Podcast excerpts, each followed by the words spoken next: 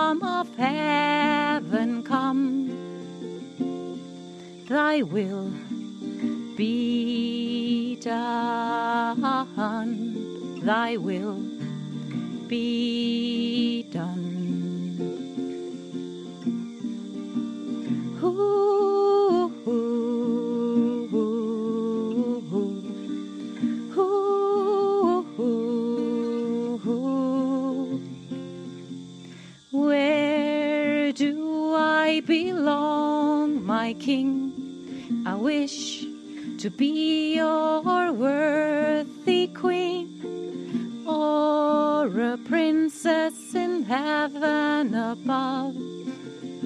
Am I worthy of all this love? Am I worthy of all this love? I pray for your thoughts to be mine. Help me get off the timeline. Let the kingdom of heaven come. Thy will be done. Thy will be done. Ooh, ooh,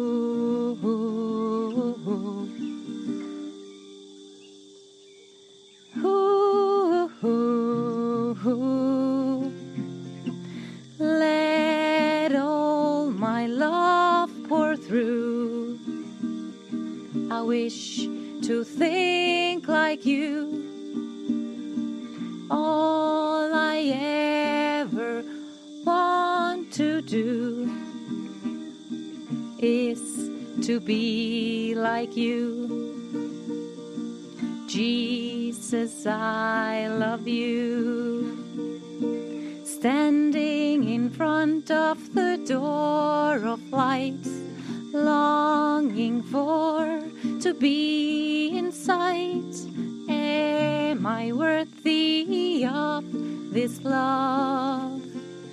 Oh, Jesus, show me heaven above. Oh, Jesus, show me heaven above. I pray for your thoughts to be mine. Help me get off the timeline. Let the kingdom of heaven come. Thy will be done. Thy will be done. Ooh, ooh, ooh, ooh, ooh, the kingdom of heaven come. Thy will be done.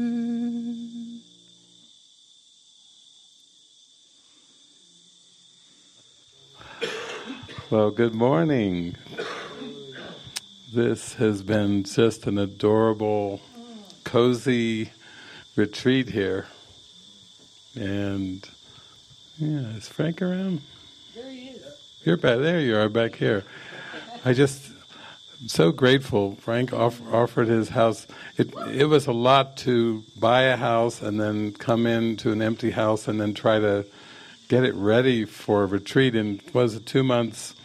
And um, that's just part of the miracle too. Just the generosity of of having the spirit of that. And Frank might be flying off to was it California and France soon, but but just to come here, we went up to Lisa and Frank and I too flew to Utah, mm. so that was quite a, a week adventure too. It's been a whirlwind the whole the whole two months, but it's been filled with lots of miracles and lots of joy and happiness and transformation.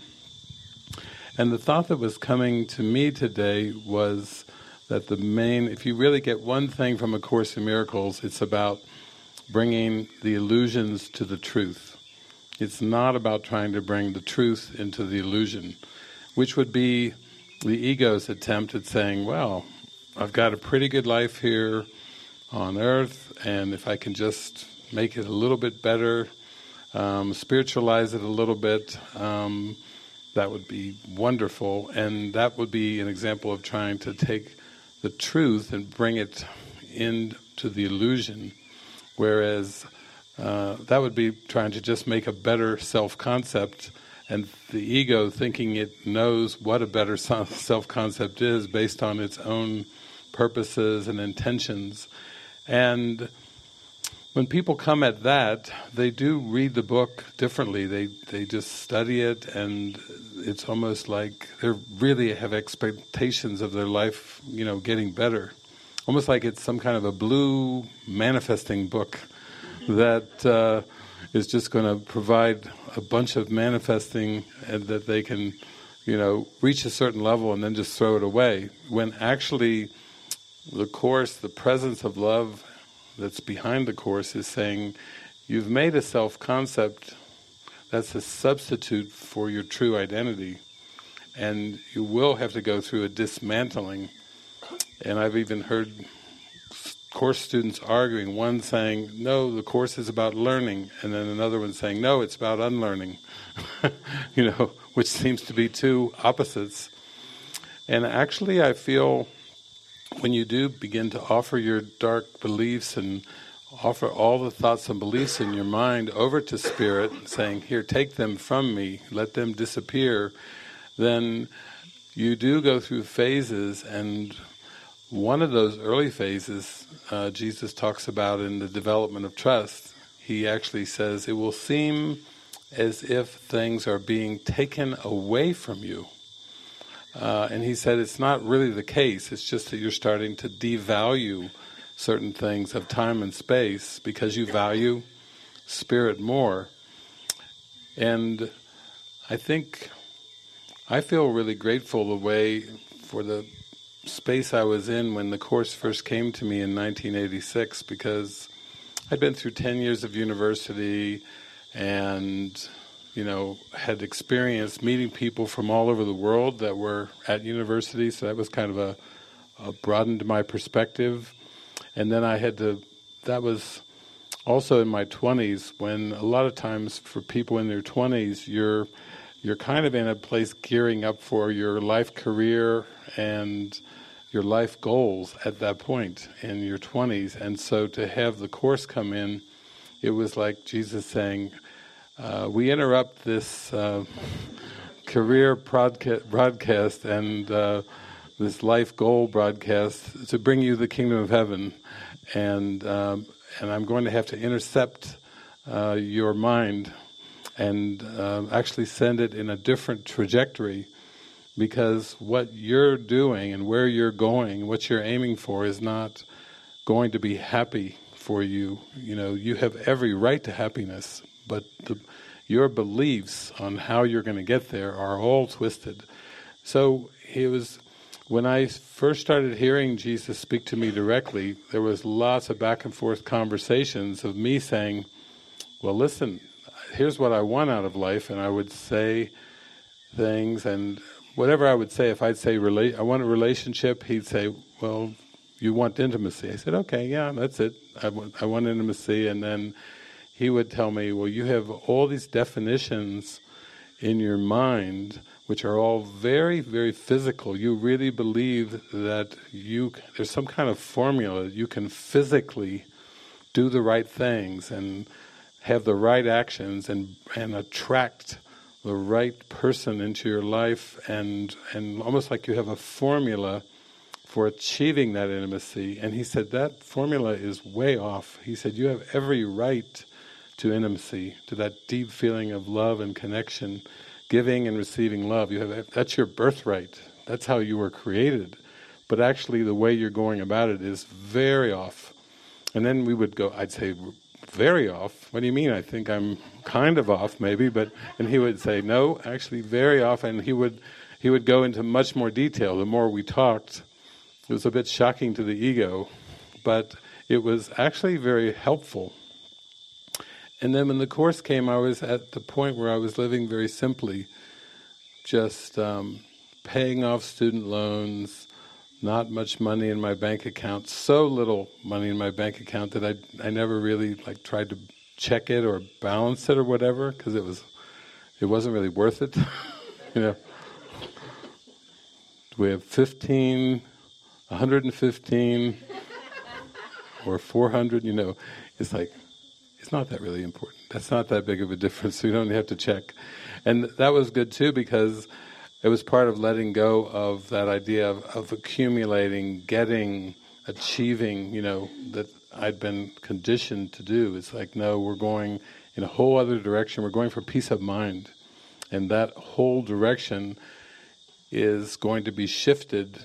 And the first part was the undoing of a lot of pride, like knocking a chip of pride off of the shoulder, then knocking another chip off the other shoulder of of all these beliefs of how to go about living on planet Earth. And it, it, there was some pretty shocking um, conversations because, you know, I would be trying to, I'd say, money doesn't grow on trees, you don't understand how it works here. He said, oh yeah, I do, I've, I've been there. I've been exactly there and I do know very much about what, you know, so it was like the uh, I know mine trying to tell Jesus a few things, and it was Jesus like, no, that's that's not very practical, and very much always bringing it back to my mind. You know, your concerns about the environment, the environment's in your mind. Your concerns about politics, it's in your mind. Your your concern. I was very concerned about society. I would talk a lot of times to Jesus. I don't like society. I don't like what society is and how it develops and what it represents and everything. He'd say again the same answer. Society is in your mind. You you egoically have invented society. Now you're blaming your projection for your invention. it's like he'd say it's crazy. You've got to realize you don't really have anything to blame, but you still keep seeing things that you don't like outside. But you don't like the thoughts, and then you project them so it will seem as if they're not you. It's somebody else, it's or it's a group that you don't like, or an organization or a society. And so I would say that one thing I've realized in working with Jesus all these years is Jesus is extremely practical. Even if we talked about consciousness as being the split in the mind and having many different levels. And we could say that people, as they seem to go through a transformation and wake up, they, there's so many gradations and level, but atonement, the correction, that light of correction, just filters through all those different levels and it works on all the levels. And that's why Jesus says, I attempted to correct the error from the bottom up. He wasn't a top-down kind of teacher who just manifested on earth for a few minutes and said, all is God, all is love, all is one, good afternoon, good evening, good night, and catch you later in heaven. I mean, if, if, if it's true that he was in a state of mind uh, he could have said that. He could have said in five minutes. He could have said, "I and the Father are one. The kingdom of heaven is within you." You know, the main points of the Sermon on the Mount. You could have just hit the main points in five minutes, and then poof, he could have just disappeared like a, like uh, in the Wizard of Oz. Glinda, the good witch, she just kind of you know goes off. He could have just sailed off or just poofed, but nobody. I don't think he, nobody would even heard of Jesus uh, he wouldn't have been a, a footnote in history. They'd have just went, that's weird. Okay, let's get back. Who's tending the goats? it's like, let's get back. Like at the end of uh, Truman Show. Okay, what else is on? After this profound life of, of escaping time and space. Well, what else is on, you know? But he actually spent a few years of public ministry, and there were healings, symptom removal, raising from the dead, and and many many miracles, which really seemed to catch the attention of the people. And of course, his teachings caught the attentions of the scribes and the Pharisees, who were very much based in tradition. And there was a lot of puffy pride in, you know, praying a certain way and painting your face and and going to the Wailing Wall and wailing for hours and hours to show how pious you are. And he basically came and overturned and overthrew uh, much of these traditions and said, you know, no, you've you've stuck to the letter of the law, but you don't have the spirit of the law. You've lost the kindness, you've lost the friendliness, you've lost the love of the law of God, and I'm going to have to sh show you and demonstrate to send you back in another direction. So I think practically speaking, if you see how practical Jesus is, we could all say, all of us here at the retreat, that that there's something in us that knew there was something more than the human condition. And also there's something in us that believed that it's possible for us to follow that direction. Maybe it's a, you know the sound of a different drummer. You know, we're millions and billions march, almost like Hitler's army, just march, march, march, march in a direction, and then we're going in another direction from the march from birth to death, the march of work, work, work, the march of save and buy and build and accumulate and achieve. It's just like a many, many figures are marching from birth to death without a real awareness that there's something else, there's something more, and we have have come into an awareness that there is, there's something much more than this. So in terms of practicality, I had to, in the early years, when the Course was just coming into my life, I had to deal with student loans, I had to, that was the main thing, of having a job to pay off student loans, um, and then starting to work with the course and taking it in as much as I could, but it was it was radical. Uh, it it resonated to me, so I can't say that I ever had a huge resistance to the course, but I could just see it was talking about a radical transformation of consciousness, not a partial. And that anything that has you just flip your mind from upside down to right side up, uh, do a 360 degree turn that's pretty radical, at least on planet Earth. You know, people are always talking about adjust, make an adjustment. Go to the chiropractor, get an adjustment. Go to a psychotherapy session, get an adjustment. You know, get a quick fix. Go hug your mother, hug your dad, do something, turn your attitude around a little bit. But this is like a 360 turn. And so we were just talking today, uh, Lisa was mentioning, well, there's so many resources that we've I took all the steps that Jesus told me to take, and then also I was guided to be transparent, broadcast it to the world. Don't hide your light under a bushel, shine it, share it. I really was not into technology, I have to say. I resisted computers um, back in the 80s and university when we used to have card readers and before there was anything resembling a modern computer. I was pretty resistant all the way through. And then as I got more into spirituality, I started to get a little more friendly towards technology, but it was still radical, you know. I remember when I was just used to using phones, telephones. People don't even remember. Um, I'll show a picture of it of an old telephone, people will go, "That's weird." had a little dial, and they'd say, "That's really strange, man. You were back in the Stone Age." And I said, "I said, yeah, I didn't." When I first started traveling, I didn't have a cell phone. There were no cell phones. I didn't use email. Um, I just went around and I didn't have GPS. Uh, I actually didn't use maps too much. I actually practiced just tuning into the Holy Spirit, which way to turn.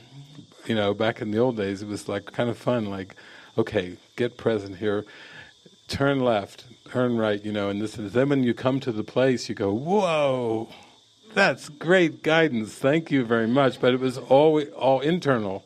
There was no external component other than just turn left, turn right, and also the thing with communication was um, I didn't have any kind of organizer, so people would write scraps, phone numbers of people I should contact. I didn't use email, just phone numbers of people I should contact in the city, in little pieces of paper. I would tear off little scraps of paper and write it down, and then stuff them in my pockets, and then um, go and then go to phone booths. Yes I would go to phone booth and put change into the phone booth, pull out the scrap of paper. Oh, this is the one. And then intuitively be guided to get there. Occasionally having some holy encounters and asking, do you know where this is? You know, having wonderful holy encounters with people along the way. So it wasn't really a tech, I wasn't growing up in a real tech age. And I've had to really open up to be kind of more of a tech mystic because he wanted to be transparent we do. There's so many resources now that are available. That Lisa was just saying this morning to me that if she had all the resources that are available, she'd have just stayed at home, like. Because one of the questions she said you had was, how do we go back to our home? And she'd say, if I had all these resources that are on there, I would just stay at home. I would not be going anywhere. Because when I met when I met David, he only had two videos, and I watched them over and over and over again, and they were the the sinlessness within and uh, Bryce Canyon, yep, Bryce Canyon, and that Penelope Chatterton one. You know, with the candle there. Awaken. So I was just like over Buddha, and the candle. Over. Yeah. Yeah. Yeah. So, so really, it's not so difficult nowadays when people say, "I got to go home. How do I deal with this?" You know, now with online retreats and resources that you can just watch on demand in the middle of the night. Oh, I need to watch a video. I need to listen to a speaker. You know, it it's very much that the spirit is using everything to bring about this awakening in, in the rapid way, and and yet I think a lot of you can feel there's something about coming down here and face to face, meeting the people, hugging, going on adventures together. There's some kind of camaraderie, fellowship. It's like this mighty companionship that seems even more palpable, closer. You know, you can look into the eyes of people, you can look into the smiling faces and go, hmm, this is good. This is like in 3D color, you know not on a screen uh, where people can just decide whether they want to show their camera or not. Everybody's showing their 3D in full living color, sights and sounds and smells and colors and everything. And there's something full about that, and and there's something. It's almost like you had to be kind of brave or have some kind of faith to allow your mind the permission for that kind of full experience to come in, because oftentimes that's helpful. If you're making a turn or you're you have some questions, then you need a full experience to be part of a, a, a convincing to make the turn. And then there's much more to come after the turn, but that's just the start of it. So that's the thing I feel. It's it's just precious that we have this opportunity here, and um, later today too, with coming to to uh, tour and uh, our, the temple's a few minutes away from here, and then um, La Casa de Milagros is over in Chapala. There's a beautiful kind of a a boardwalk. It's called the Malecón, where you can walk along the lake, and that's a possibility. We have some other properties too called La Quinta, where we broadcast our our Facebook or live shows, um, LM Virtual Live. Um, that's a possibility. There's another one called Baby Kenta, has some rooms available. Some of you are are staying there, and then there's another house called Bliss. Some of you are there, and um, so some of you know these places. But we're going to kind of go on the tour and then let you feel it out. Maybe after the temple and the casa, oh, we want to go walk, see some shops. We want to see an authentic Mexican town where they speak mostly Espanol, and and we want to feel the vibrancy, the fabric of where we are. That's you know just whatever you feel, and the the point is too to to come back to start to realize that the spiritual journey is just is really your experience in this moment. Just like we talked about, the headless experience is really, oh, I'm I don't change the sights and the sounds and the symbols are just always passing by, but I I am I'm constant. I am awareness. I, I do not I am not part of this shifting, changing world. And it's beautiful when you can start to relax into that.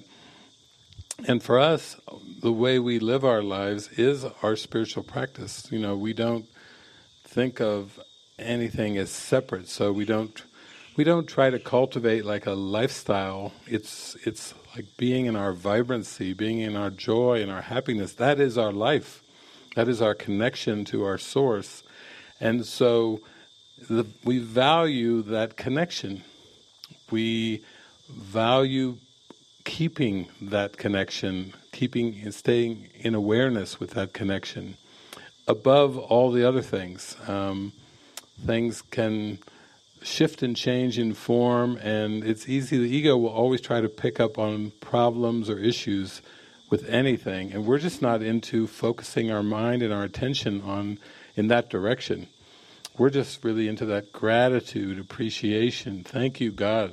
Thank you for this moment. Thank you for this opportunity to extend with whoever, whatever I'm with, and whether it's our house cleaner in the temple, Chela I always, when I do a tour, if she's there cleaning, she's got her earbuds in, she's just happy, singing or, you know, working away. And I always say, oh, there's the happiest house cleaner in all of Mexico.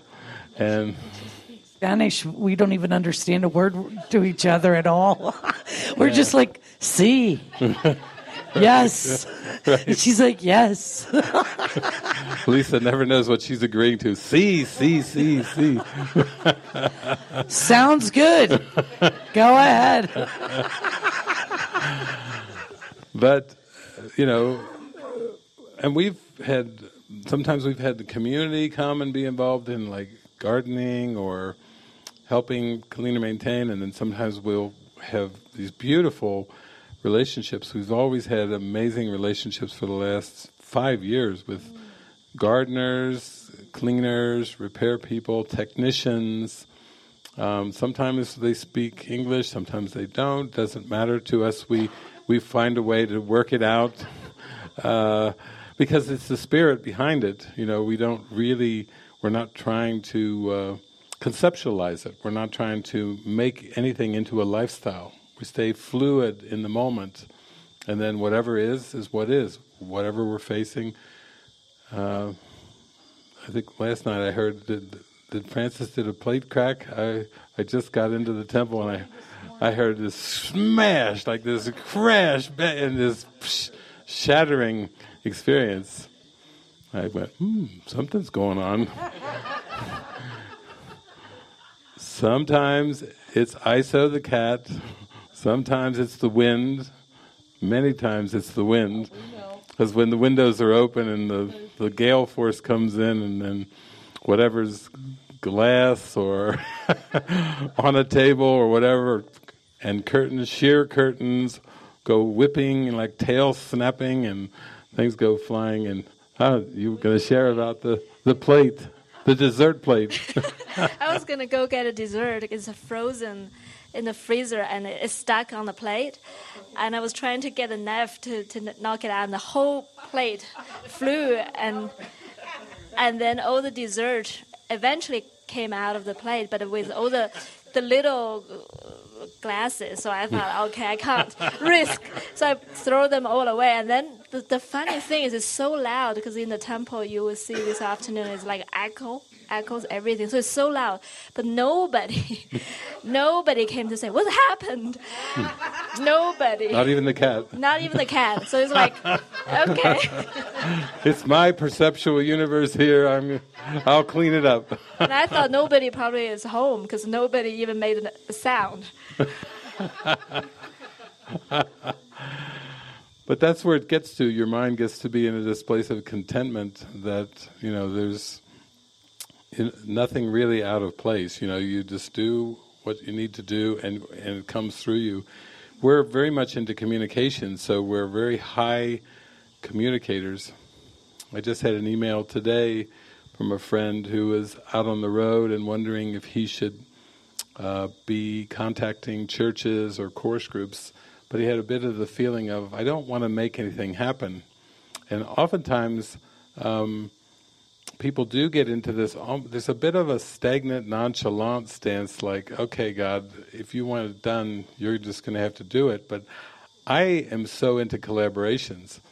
I mean, I, I my the personality of David from in childhood was very shy and quiet more like a wallflower, very loner in high school, voted most quiet in my senior class. You know, it was very, very, very, very reserved. And then I look at my time with the Course and working with Jesus, um, starting, you know, in my 20s, my around 27, and then from that point on, I was into joining because the Course was encouraging me. Jesus was saying, you need to join. You need to collaborate. Miracles are collaborative. Okay, I, I can understand that word, collaborative.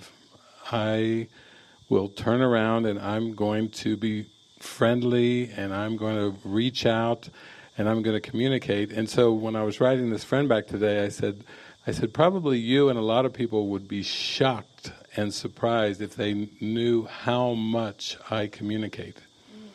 Like nobody full, has a full extent.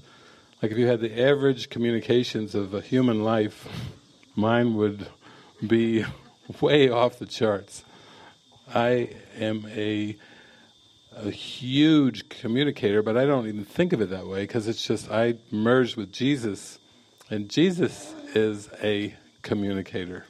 Jesus adores everyone. Jesus wants to reach and extend that love to everyone. Jesus wants to embrace and hug everyone, wants to call the lost, wants to call those that have feel they have heavy burdens or they feel they're unfortunate or unlucky in life or those kind of things. And it's huge. It's like you tap into the mother lode of this powerful energy of, of communication. So even though I was not familiar or even comfortable with technology, I've, I've along the way I've had to just follow Jesus. You know, when I was looking at phones and and and connections in terms of my early years of having a little house, a peace house or whatever, he would say, "Get into VoIP," and I'm like, "VoIP?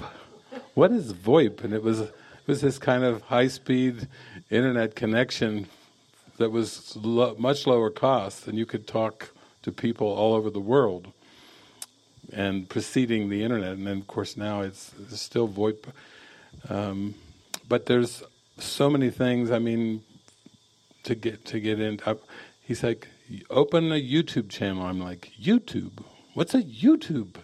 I was, you know, I, I think it was about back in 2007. I'm like, YouTube, and then MySpace, MySpace, and then you know, it just was every single thing with social media, I'd be like, "What's that? What's that? What's that?" I'd be like a little child. You want what? And so it's just been that over and over and over. Call so and so, call this one guy. And then was Skype. What is Skype? And then Laverne comes to me. I think we should get into Spreaker. I said, Speaker? No, Spreaker. Spreaker. I said, what's a Spreaker? You know, it's you just have to be so flexible with all these things because they just come flooding in, and they have a huge benefit for everyone. And then to be so transparent with everything, you know, putting all these travels and talks. Uh, people would be amazed too if they if they knew how much I really traveled in this lifetime. I, when I would be with like Gary Renard, he would come up to me and one time he said to me, he said, "It makes me tired looking at your schedule." and Gary's quite the world traveler as well. He would go all the way over to China. He'd be out in some place in China, and they go, "David was here." what? He'd say, "David Hoffmeister was here." He'd go, and this is in China. You know, he'd say, I'd, they're telling me all about David, David, David, David, because I've been there. I don't know how many times have we gone? Five times, five or six times, and uh, but people would be surprised if they really knew the amount, the, the amount of communication, the amount of travel. It's it's it's not human. It's it's off the charts. It's way, way, way off the charts, but it hasn't felt difficult at all. It's been actually fun. I, I'm into the fun, and, and it's been fun doing that and watching how things, invitations come and kind of just, they come in droves. And now I live with a group of people. A lot of the people, we've done a bit of traveling over the years. I know Frances and I did. There was a time where we were just whipping around the entire world. Mm. We would just loop, go around the loop again around the world, and loop again. And one time we had just looped, we'd just done a full 360 loop, and we were in a hotel, I think in China, Beijing, and we both just got up and looked at each other and we went, are you feeling what I'm feeling? And I, we both were like, we're feeling a world tour. We had just completed a 360 and we're in, waking up and looking in each other's eyes, we're both feeling and Frances was so good, she got on there and she, before the end of that day, she had booked every flight for another world tour after we had just done it. And, and just went, okay, and she was piecing it together, looking at all the different, spending a number of hours, but just intuitively like receiving a download of all the places we would go. And the, the, the destination that we were feeling was not like a lot of the destination we didn't even know why we're going. There was no invitation because David was very, you know, like we only go where we're invited. The spirit only wants to go where we're invited. We don't impose. We don't make our way to to think of an idea that we want to go there. So it's always based on invitation. So when we join on the destination, I have to book flights. Where are we flying to? From where? So it's all based on the receiving of a specific de destination. Um, there was a where is that island in Spain? Mallorca. No, the the other one. Ibiza. Um, Susanna's.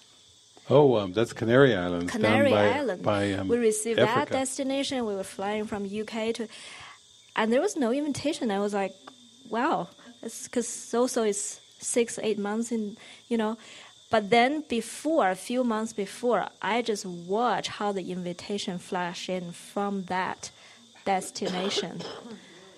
and then everything is just like the spirit is saying, I tell you, but you don't need to think.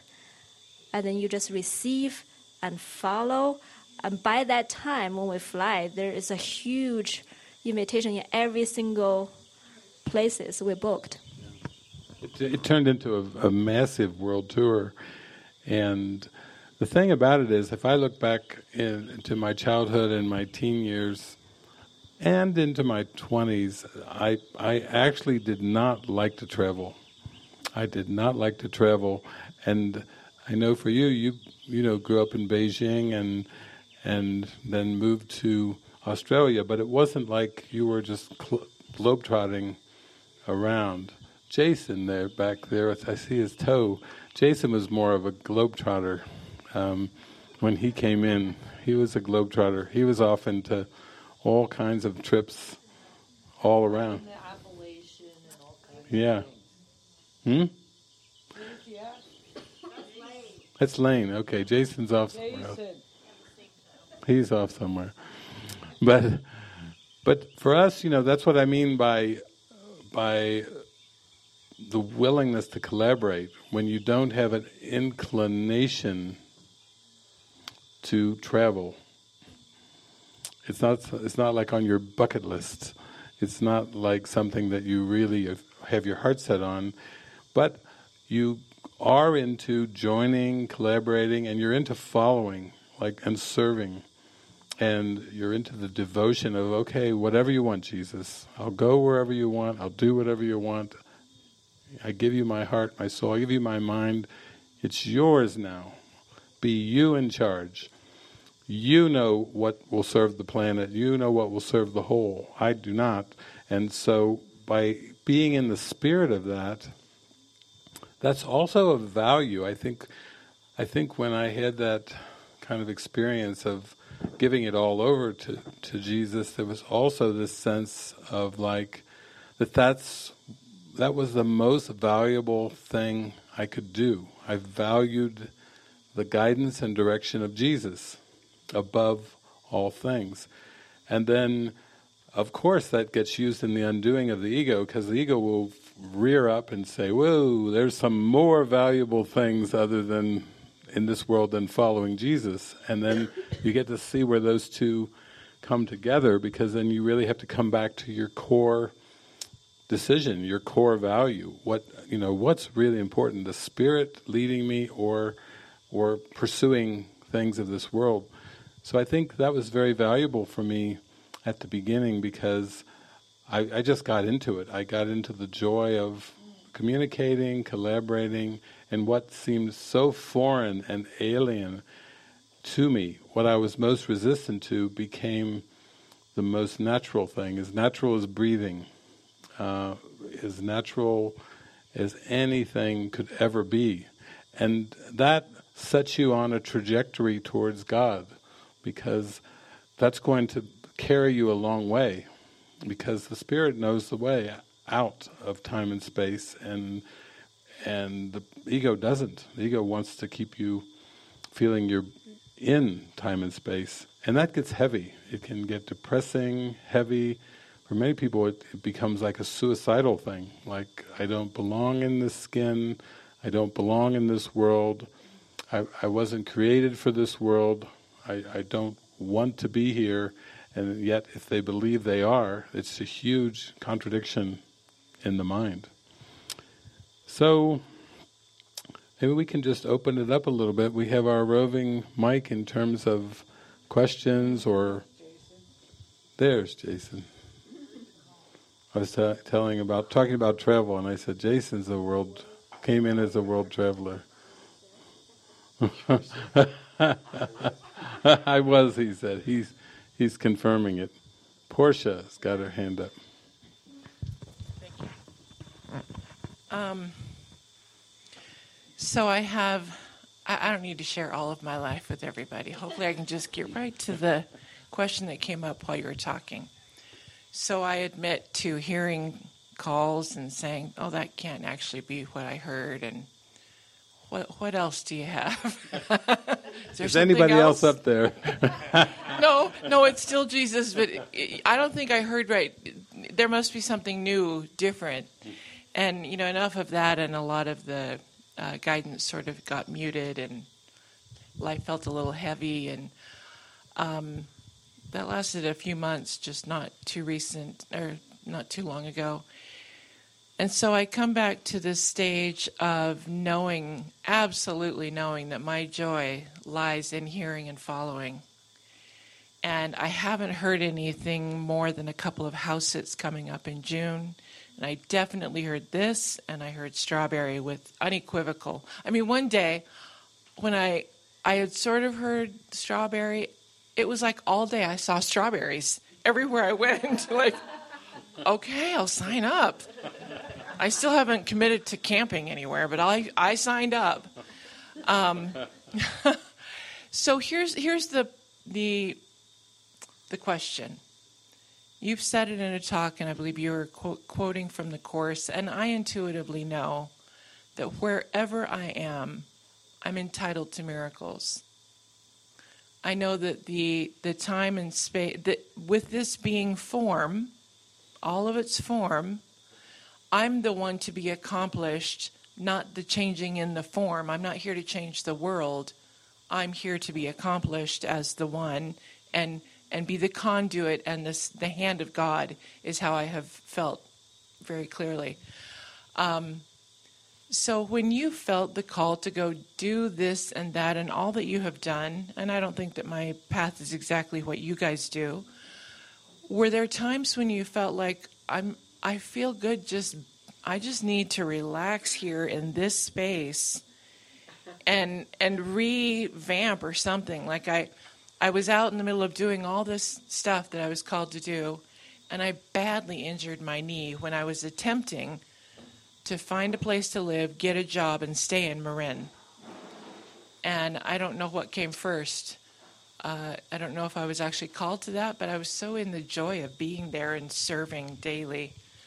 Uh, so I get a little confused on the continuing path because I know some people just like I'm really comfortable where I live, and I feel if the if it, the space is comfortable, I'm able to go and do. Like the home base is comfortable. It's clearly not expansive, but from that place I go out. So the question remains: Are you wrong if you don't do what you sort of heard to do? Can you sort of just say? I know I can do something different than that. Can I do this? And then you feel something maybe a day or two later and do that. Yeah, I'm kind of, I'm a little, I guess I'm seeking justification, is what the ego tells me. Oh, you're just seeking an easier, softer way, to quote the 12 steps type thing. But I really, I feel, I feel like the only one I really like have a easy to love where I can just physically, emotionally just love my husband. I just can't. He's like the echo of the real love, the one that's unconditional to me and me to him. So, there I go. Any comments from, from anyone? That's interesting with your trips to Marin and different things, and and you're back with your husband now. But but a marriage is a commitment, and I would say that, as I say many times, the ego is so impulsive, so autonomous, um, so sporadic. Was calling it the wild child. I think yesterday, it doesn't even know what commitment is. It has no semblance of, of experience with commitment. And on the other end of the spectrum, with of the mind training, the atonement is a total commitment. So you have the ego who doesn't even know what commitment is, and you have the atonement, which is a total commitment. Unequivocal, unwavering, irreversible. You know, it's just, it's the sole function. It's kind of nice to hear those two words together. Sole function. Only function. Bingo! Correction, atonement, that's what atonement means, correction. Correction of error. We were all shaking before with sin. We don't like that word sin. Well, it's, it's sin is an error, and atonement is the correction. And then you, it's all smiles in the in the correction. It's all smiles. Like whoa, glory, glory, glory. And there's there's the gradations of of what would be commitment. I remember we were down in uh, uh, Kentucky at that little retreat center we had, and we had a man that came from uh, Canada that came down, and he was a little frightened to be there. And I think um, Lisa got into a discussion about the word commitment, the, the C word they called it. I, we actually talked about it this morning. This morning, not cancer, but commitment. And I just had a friend who just the other day messaged me and said, uh, and we talked, and she said, um, she said, you showed up in my dream, and all you did was say one. You just came to me and looked me in the eyes, and you just said one word: commit, and that, and then you were gone. You just showed up in the dream, and there you were. Your face was eye to eye. Commit, and and then she said, "You were." And I said, what, next? And she said, "I said to what?" When I woke up from the dream, I was like, "To what? To what? what? what? What? What? What? What?" you. Uh, but the thing about it is, you know, it does require a commitment, just like marriage requires a commitment. Marriage is just a stepping stone concept, you know, towards the atonement. Yoga is a te- stepping stone. you know, anybody who's done yoga, music, you get into music, oh, there's a level of commitment required in music. You know, the way Zach was playing the piano, and I did get a couple photos of just of your face, just in the the glory of the music and the surrender and everything. So we have to start to realize that that the fear of commitment is the fear of of losing control, the fear of annihilation, the fear, fear of surrender, the, the, ego's fear of just being gone. Uh, that's the fear of commitment. And I think for me, to the depth that you can commit to spiritual awakening, to following spirit, to the depth that you can go with that commitment, then to that depth all things will be taken care of. All questions will evaporate and everything will be actually easy to the depth of the commitment. I always think of all the passages in the Course, but the but the one that just is indelible in my mind, because I was so afraid of traveling and how will I survive and where will I go and who will I meet and will I die out there on the road and all those things. You know, the part of the course, you know, in the Bible it was look at the lilies of the field, they neither spin nor toil. And even Solomon is not clothed like they are. Seek ye first the kingdom of heaven, and all else shall be added unto you. You know, put God first. And in the Course, it's called, the section is very famous, it's called The Promise. Once you have accepted His plan as the one function you would fulfill.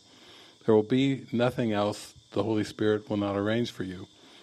Without your effort, He will go before you, making straight your path and leaving in your way no stones to trip on and no obstacles to bar your way. Nothing you need will be denied you not one seeming difficulty, but will melt away before you reach it. You need take thought for nothing except the only purpose that you would fulfill. Commitment to that purpose. Call it what you want. Give it any name you want, but commitment to that purpose is really commitment to awakening. And I found to the depth that I could go in my mind, and my heart, to make that commitment you can do it right now. You know, you can make the you can make that commitment in the depth of your soul right now. It's not something that has to be all these conditions and future and past.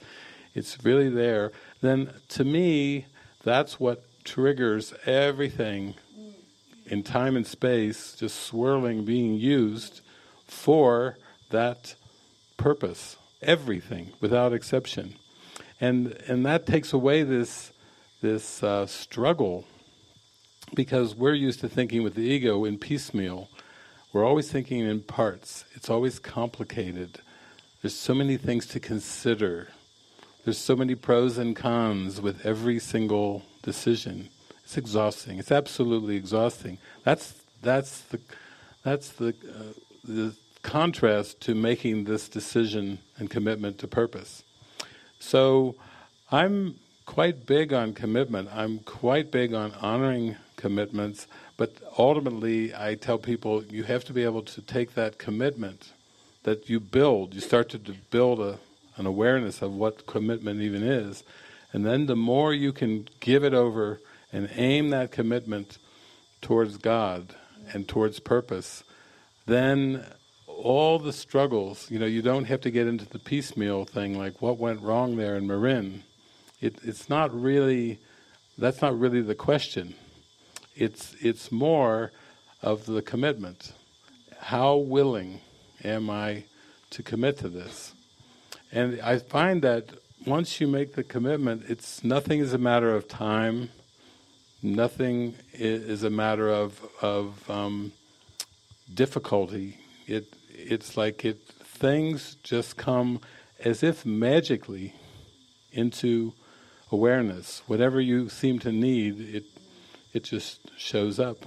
Even even after that four-hour movie session, I my bladder was full. I had to look and and I oh I got I can't talk now. I got and I went over there and then the line at the toilet and everything and then I join in a moment. Where's the other toilet? Join in a moment. I'm in. He was first in line. I'm willing to to. My bladder is not about to burst. I'm willing. So he puts me in there, and then the door opens. Out comes. It, it just was like I thought. There it is. It's a quantum bathroom experience. Whatever you need. yeah, yeah. It just uh, the door opened right right on cue. Came out. I went in. Oh, thank God. But you start to realize there's no nothing too small in that in the prayer of the heart. I feel I'd like to share something about this commitment thing because, like David's saying, how how deep it is. Like I'd been here ten years, maybe even twelve or thirteen, and people would start reflecting to me this thing, like you got to be committed, and I'm like, what the hell are they talking about? Like what commitment to what? What?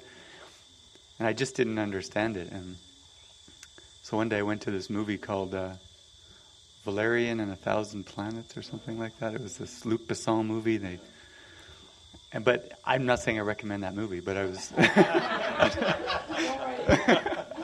but I was waiting for what I was guided to go. So I'm, I'm in there watching this movie, and there's a scene where this girl, this guy's really attracted to this girl, and he's putting his moves on her. He's kind of like this playboy, and and he's and he says, so, "Will you marry me?" You know, he just met her like five minutes before. They came out of this deep sleep, and he's in love with her. Will you marry me? And she's like, "No," and he's like, "Why?" He's like, "You're not committed." And well, oh shit. maybe right before that line, I heard, "Here's your line," because I hear that in movies, like "Here it comes," and then it get really focused, and and the line was, "You're not committed," and I was like, "What does that mean?" It was the most bizarre thing, but I thought, okay, I really have to pay attention now. Where am I not committed? And then I did these two months of extending. I flew up to Camas, all this extending and everything, and came back, and I was done with all the extending and almost starting to get tired, like I needed a, a break of some sort. So, so I just I went into prayer that night, and I had this vision of before I was even born, and like coming out of the womb or something. This intellect. I spun up this intense intellect as a defense against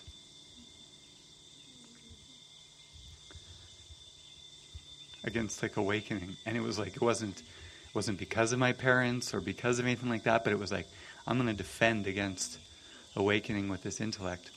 And it was also to get out of situations like with an alcoholic mother will be really smart and do all these things and and in school be look whatever. But so i asked jesus when he showed me that moment i said well how do i get out of that?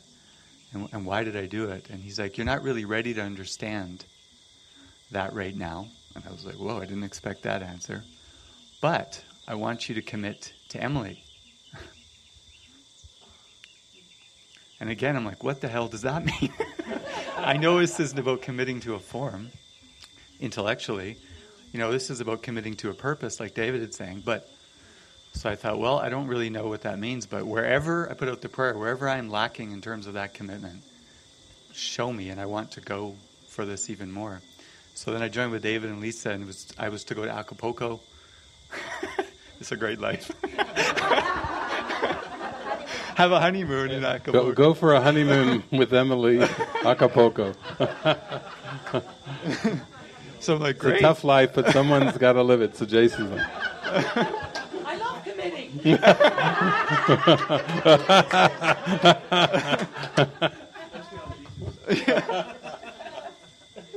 and I had my biological brother there too, and this other guy that flew from Europe, and I had to tell them, look, I got to go follow this. So we, flew within a day or two to Acapulco, maybe the next day, and and I just okay, I don't know where I'm not giving, but I just gave her all my attention. I tried to listen more. I tried to whatever it was. I was just giving my heart. And then again, movies. We went to see this movie called Maze Runner while we were in Acapulco. And again, I don't know if I recommend this movie, but I loved it. But but it's really the end scene, you know, like the end scene was after all this drama and zombie killing and all of this stuff, the guy, the main character that lost even lost his best friend, he said this line, he said he said, even after all that I've been through, I wouldn't have changed. I wouldn't have changed a thing. And that was my line. Like, if after all he went through, he's not going to look back, the Spirit said, Now this is your lesson. It's going to take you a while, months, maybe years, but I never want you to look back ever again. And that's your commitment. And it was like, whoa. But I had to do this first for some reason. Oh, yeah, because make sure I didn't think there was another relationship or another plan for me in the life or anything. It was like stepping stone. And then boom, you will never look. And so that's why this talk with David on next, that is the most powerful thing in that movie where he comes back to the scene that it's hypothetical. All the guidance, all the steps, everything. Beautiful, beautiful, beautiful. And then that is the real, real teaching. Yeah.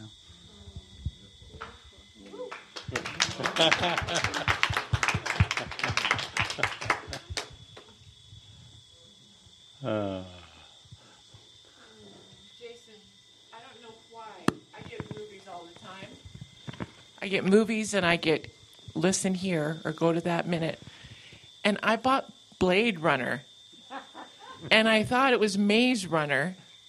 And I thought that's not a movie for me. So I'm I'm very touched that there's something in that movie that I really relate to. I think I bought both of them, but I haven't watched them. this Like, is like, like Maze Runner 3, right? Yeah. Okay. So just I to make bought sure. that one. but thank you for sharing.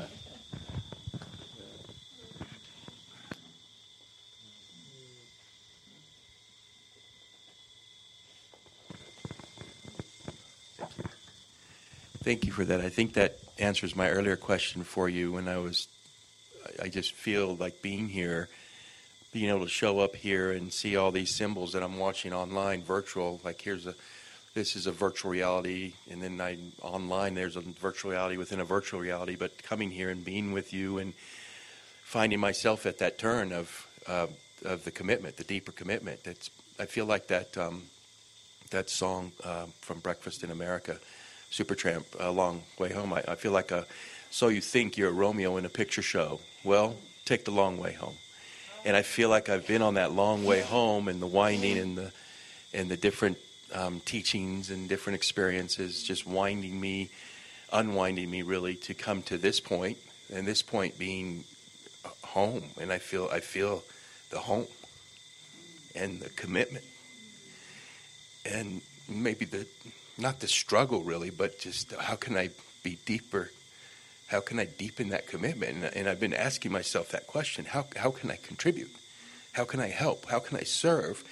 And then still being watchful of where my little parable is and what I'm ready, you know, and the willingness is there, and and is the readiness there, and is the deepening there, and is the guidance, is the, the tapping into the guidance sufficiently there to to um, be committed. And and and I feel like yeah the commitments the commitments be committed in whatever shows up and whatever that looks like. And then just being here and being able to experience all y'all. And uh, I keep saying this over and over for myself and extending out the resources. True I have this beautiful gift. I have these resources. I can just go click online. Maybe I can commit to jumping into LM Virtual. Maybe I can commit to the spiritual movies. Maybe I can commit to deepen my experience in movie watchers.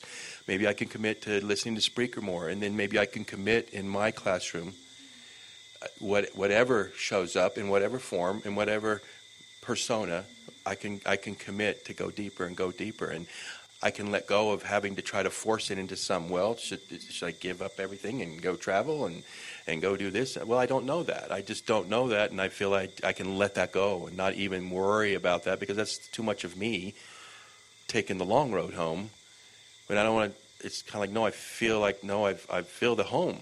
I feel the home. I feel this is what's showing up, and just jump in and and, and the answer will come as far as the acceleration that I feel is happening and being here. And, and I share with you that zeal, that, that passion, like the metaphors just start exploding off in my mind like well it's like this the kingdom's like this and well here's a metaphor and we could do you know it's like this and then i feel i'm sometimes maybe getting ahead of myself because it's just that desire to share the, the, the metaphor and what that links to like the you know, no, that's really saying all this, but you can shortcut it in a metaphor and picking up all the metaphors that all of y'all speak about in the experiences. So that I think that was the gift of just just be committed to the deeper call, which, yeah, I'm sitting here on a it's just a beautiful patio with beautiful mighty companions and just um, the, the the friendships and the laughter and the joy and the reflections, just the reflections, and I I, I get it a song from an angel. How, how, you know, on a superficial level, yeah, she heard they heard it and came up with a song, and it's here you go, this is for you, and I accept that as a character. But the deeper reality of that kind of blows me away. It, it just blows me away. And and stepping into the beauty of the that deeper truth. And so thank you, thank you. And yeah, that passion to want to share and extend and I was sharing with Jason, just um, trying to discern that that passion to extend and the joy of sharing what, what I'm learning and experiencing, just what's coming through me, but then how to temper that. What's, when is the appropriate time to temper that? Not now. This is for you. Listen, get into the listening, and then when it's time to share, then share. But I know that I experience a deeper connection, and that the connections in my own mind start to line up in the sharing in the extension, in the parable, in the in the say, oh my gosh, this is connected to this, and, and oh, oh, this is a beautiful parable for this, or here's an example of that, and I ditto, ditto, ditto, ditto. And it's like I feel like I want to say, hey, hey, you know, ditto, ditto, and let me share. But I'm trying to find out. Maybe that's the question of just the discernment of when when when to temper that, but not censor, not censor the the, the passion and the the certainty and the commitment but discerning the the listening. Yeah, there's a line from the movie uh, Revolver when it's it's getting close to the pre, like foreshadowing the elevator scene in the movie Revolver, where you don't want to go, that's where you'll find him. Uh, meaning, where you don't want to go in your mind, that's where you'll find the ego the thing that you're avoiding, the thing that you dance around, that's where you'll find the ego hiding. It's like a, if like if the ego is hiding in a dark well and you shine a flashlight down, wherever that spot goes, the little spider will go and hide in the darkness. It just moves away from the light. It doesn't want to be exposed it generated the darkness and it doesn't want you shining a light down there on it. Or it'll just scurry over there if you move that light down there. So, like to use what Jason just shared, you know, he first he became aware of that there was a, a need to commit, but he didn't even know what to commit to. And the way Jesus works is Jesus will, Jesus knows exactly where you don't want to go. And so he's like, commit to Emily. Where you don't want to go, that's where you'll find the ego. It's like, commit to Emily. You're married to Emily, commit, fully commit. You know, she's not a part of your life. You know, you're going to make a commitment here and really use it. And then that's how Jesus works because that led him then into an experience of, of a calling to a deeper commitment that you were talking about from the movie yesterday to no hypotheticals, to not going back or going forward, you know, never, never turn back. That is a, it requires a much stronger commitment. But the Spirit knows exactly where your resistance point is that will, by facing that, you clear away such a big hunk of resistance that then he'll say, "Now I can tell you. Here's where, here we go now. now you're ready to hear this." And um, so it's just steps along the way. You know, sometimes people will be instructed to commit to a relationship. Sometimes it's to uh, a yoga routine, or it it can be to a number another thing. Even for some that are, are very autonomous, they may be directed to commit to to caring for a parent who's who's ill, or to get, be given an assignment where they go and have to work at a nursing home and and do things they never dreamed of doing um, every single day to face their their fear of of committing. But ultimately, it's to take you back towards that lesson of time. You know, that's what the whole quantum movie was about. Like we we need to learn to be vigilant for the holy instant. We need to be vigilant for this moment because it's, it's the ego always wants us to distract away with the past or future. It doesn't want us to find the gateway to eternity. That's the last thing the ego wants the mind to discover. And so all of the commitments we'll say that we've had, all the mind training we've done is all to be applied toward the ultimate total commitment of the atonement for all of us. It's it's really quite clear that we're being taken in that direction. And then also the temptation to put yourself down, you know, that that ego talk of, you know, you're not sincere, you're not committed, you don't have what it takes to go all the way. You know, it's just this ego talk. It's going to be very negative to try to dissuade us from that. I remember just the feeling that I try to transmit to everyone I meet is that you can't mess it up and don't get too hung up into the specifics at this point. Just be willing to move in the direction. and everybody intuitively knows what that feels like. Like, I'm not going to get too hung up in the specifics. I'm not going to be distracted and shut down by this belief that this, he calls, Jesus says, this shabby belief that neither you or anyone is worth consistent effort. I love that. He's so right on. Mm. Beware of the shabby belief that neither you or anyone is worth consistent effort. That's Jesus' answer to these feelings of I'm not good enough, I'm not enough, I'll never get this. He's, oh, he's got some really good answers. And that's why we're here. We're here, it's like a, a pep rally. This is a giant pep rally for all of us to move into the direction of healing, of awakening, and to not get caught up. Because if you start to develop the trust, like, wow, this feels good, this feels right, this feels supportive, then there can be just those moments. Maybe it's during a one-on-one or during a moment online with retreat or something, but where there will be something specific. And some of you have come here through some kind of a, a very specific guidance, like your Uber ride, and then you go take Frank around for two weeks, and then it's like, hey, come down to my house for a, a retreat. Uh, I'll, I'll pay your way. I'll do what it takes, and you know, and you're going to be. Oh, and you're just like, oh, oh, yeah, yeah, and then, but I don't have a passport. Okay, Frank was so sure. He said, he said I would not.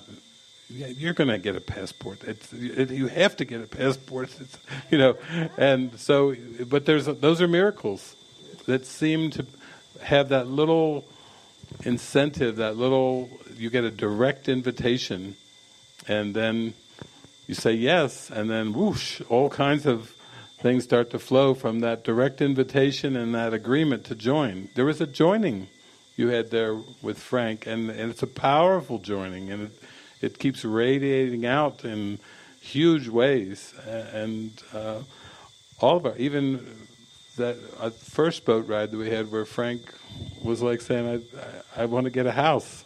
It started there. then two months later, we went from I want to get a house to we're all here.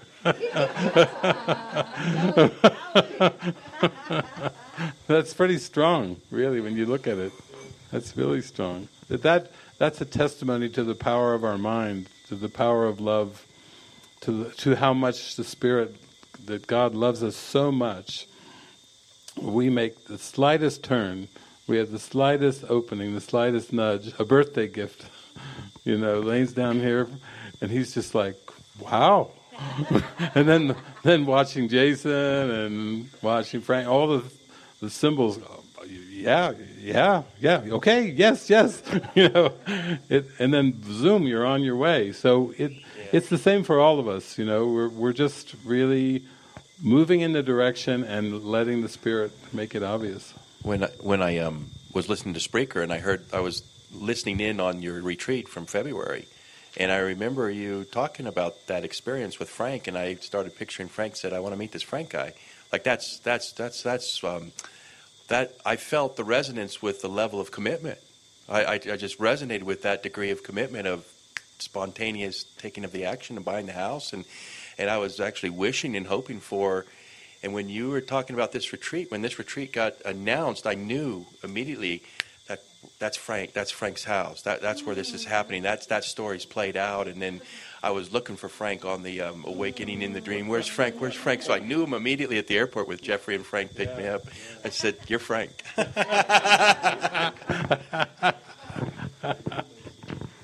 yeah, the the experience with Frank, uh,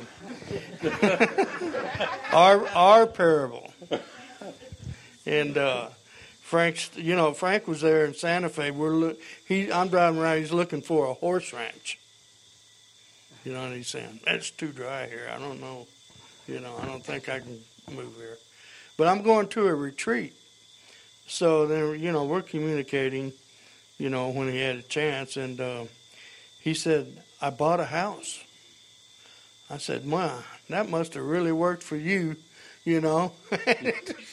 and I'm going, and he says, you know, it's like me casa, you casa.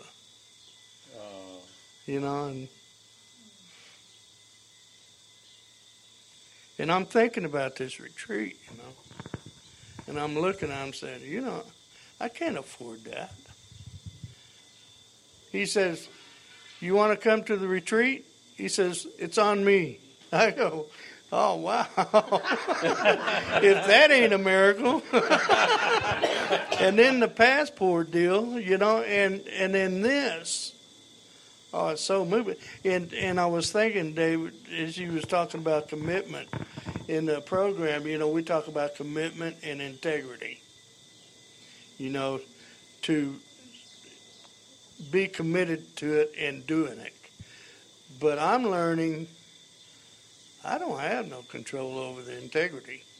My higher power does. You know, the Holy Spirit has that integrity. And all I have to do is trust. And that's what I've learned here. You know. And it's I mean, what more can you ask for? you know, it's uh, it's beautiful, you know, and um, I really feel blessed, and I, I feel everybody's blessed here, you know, by this retreat, and uh, I'm grateful for Frank's commitment to the Holy Spirit. oh, that's sweet. Zach's got his hand up here.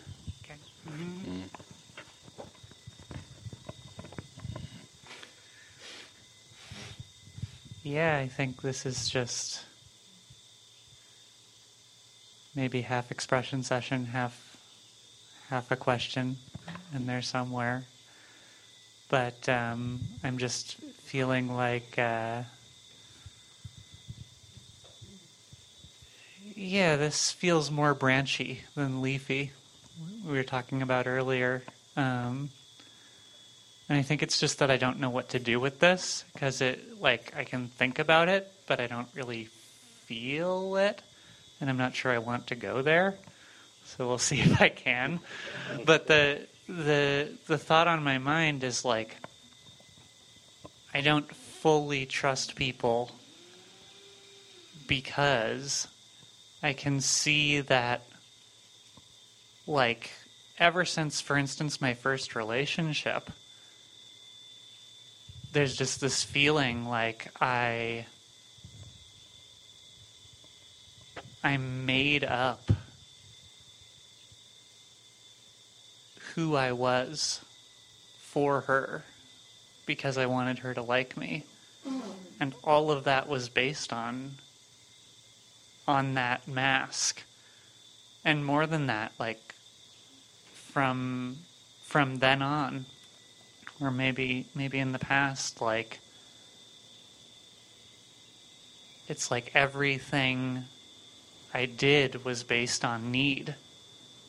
Like I didn't actually go toward anyone else in a genuine way. It was just like, what, how can I use you? All of it. and like, I'm laughing now, but that I, I feel like that's only because I don't just want to like see that completely for what it is. And like so there's there's that side of it. Like I don't trust people because I feel like I'm the one who's who's been using them for my own purpose, not for not for this purpose. And also just like I don't know, it's so silly, but like in ninth grade this was this has all been kicked off by Brian taking a shower at six six thirty in the morning. I go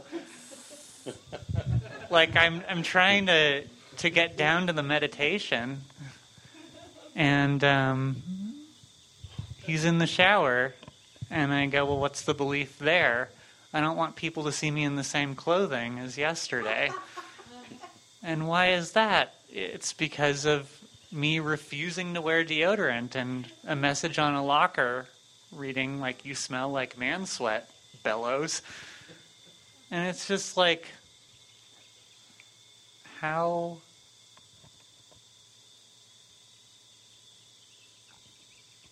that that that insistence that people accept me exactly the way I am but like the way I am is my way of doing things with or without deodorant, and I was adamant that it would be without deodorant then. So I think those two things, more more branchy things, um, that I don't like. How do I? How do I feel that more completely?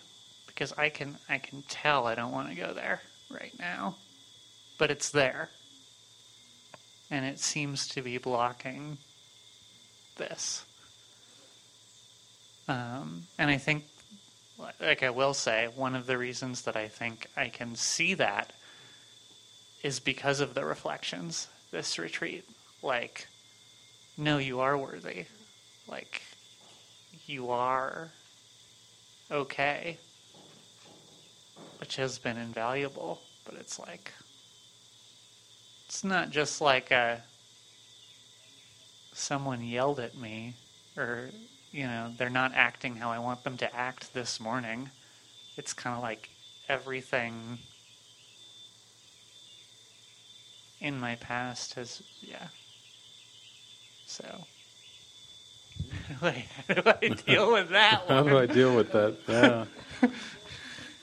Well, it's. Oh, wait a second. I think everyone can relate to what you're talking about in the sense that um, there can be this deep-seated belief that, that, just that people are not trustworthy.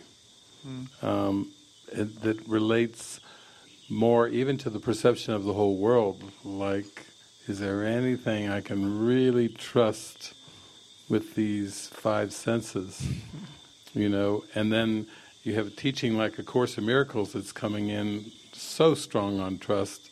There's even a workbook lesson, I trust my brothers who are one with me. You know, he's like taking it right in there saying, yeah, you, you don't trust. You've you've had experiences in time and space, and you have memories of that you've been burnt. You've you've been sabotaged. You've been attacked. You know, you've been treated poorly. You've been made made guilty by these characters, and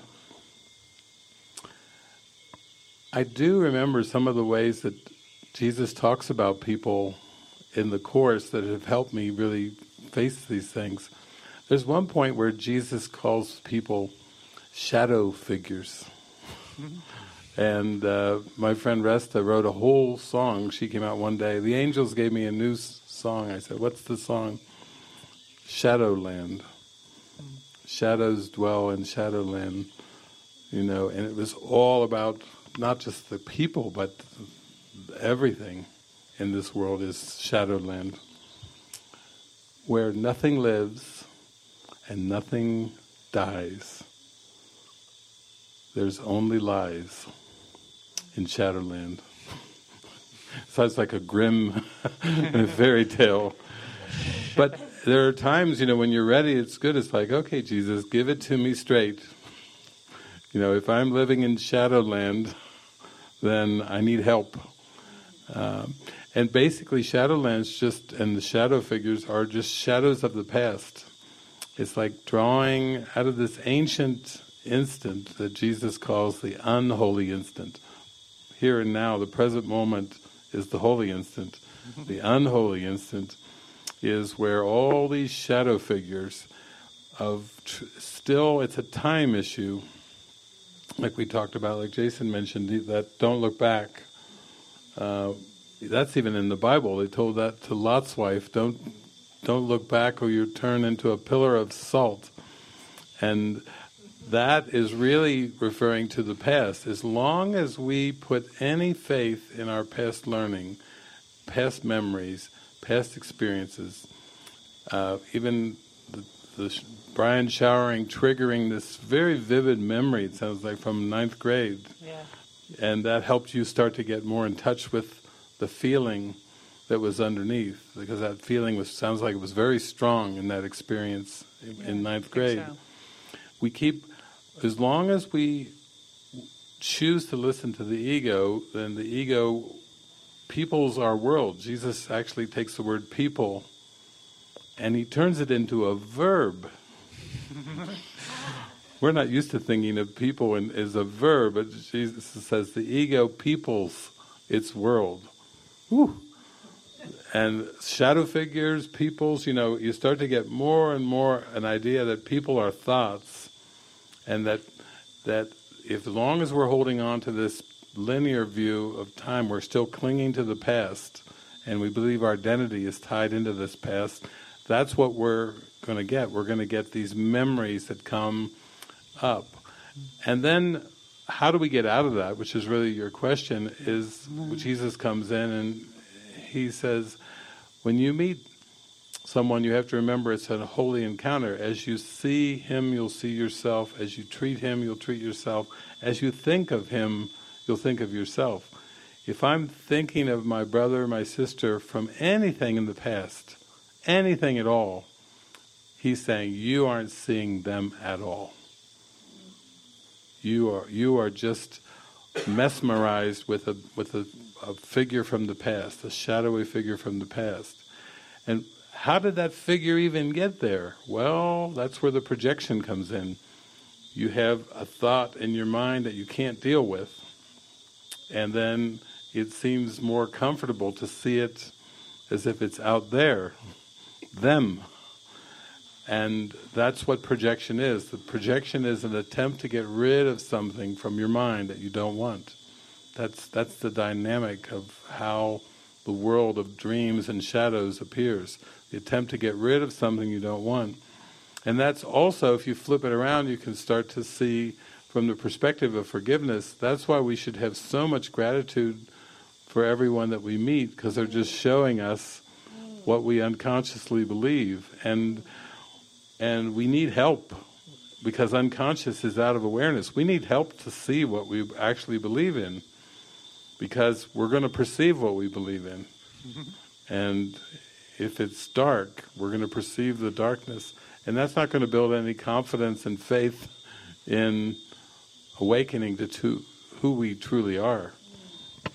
So, you know, in one sense, you know, it's it is brave. You you know, for your decision to come here, for your decision to give yourself a month here and just come and really give yourself a full trial with the whole thing. It it's almost like you're saying, okay, I'm going to go for this new direction where I'm going to allow whatever I see, I'm going to take take a look at that, and and I'm going to have the faith that I'll be carried through this, and I will come to a healing experience where I can feel more natural, just as I truly am, without having to, you know, be a certain way. You were describing so eloquently about how the ego set the world up and how it just uses people for its own purposes, to placate it, to satisfy it.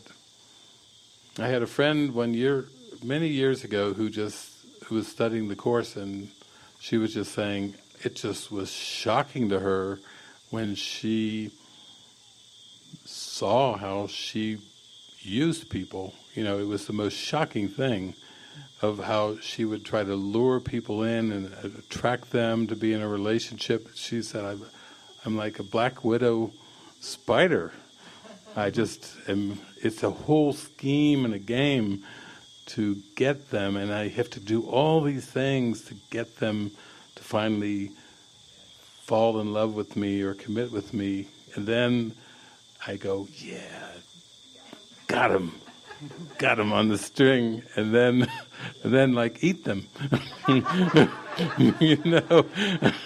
I mean, you know, but at the time she was just like, oh, it just was hard to look at because she was like starting to see the whole pattern was just getting exposed.